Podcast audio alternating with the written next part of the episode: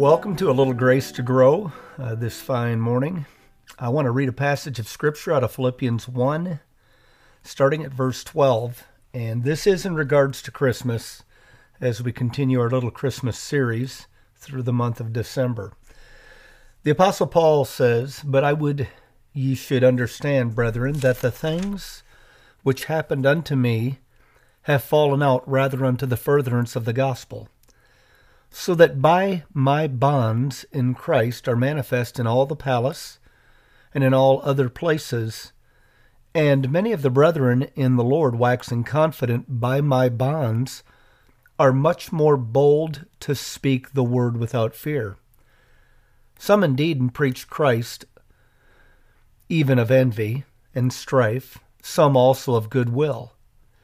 The one preached Christ of contention, not sincerely, sincerely supposing to add affliction to my bonds, but the other of love, knowing that I am set for the defense of the gospel. What then, notwithstanding every way, whether in pretense or in truth, Christ is preached, and I therein do rejoice, yea, and will rejoice.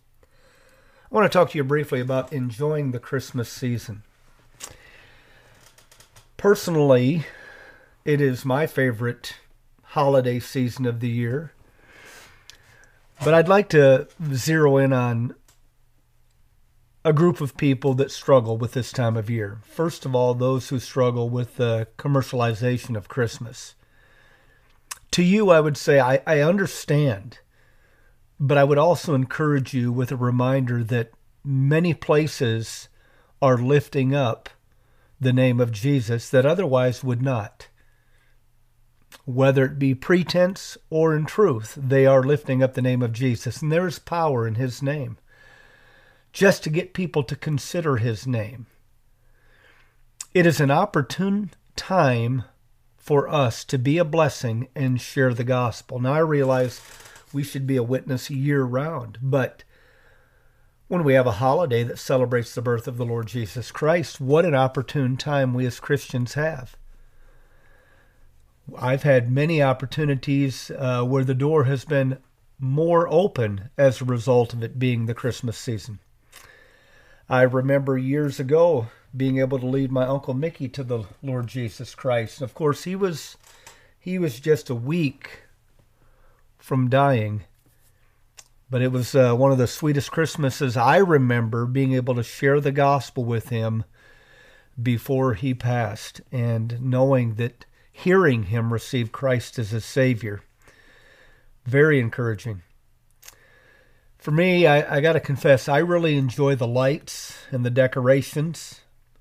Regardless of whether or not Jesus was born on December 25th, I am still glad he was born.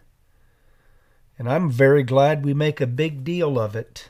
We don't have a problem celebrating each other's birthdays, and we've always done that in our family.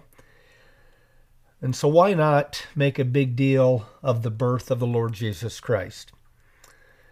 In spite of the buying and selling and giving of gifts, which, by the way, every child enjoys, Christmas is the most wonderful time of the year. I used to love getting up during this time of year and singing that out loud in front of the kids. Matter of fact, I'll I'll sing that song even in the middle of the summer. As a Christian, with Christ every day can be the most wonderful time of the year.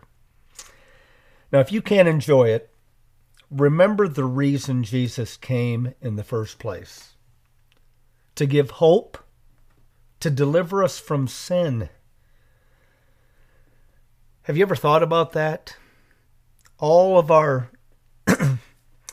heartaches, all of our difficulties, all of the woes and wickedness of this world, whether emotional, physical, whether cultural, economical. They are a result of sin. And the Lord Jesus has come to deliver us from that, to give us hope, not just in this life, but most of all in the life to come.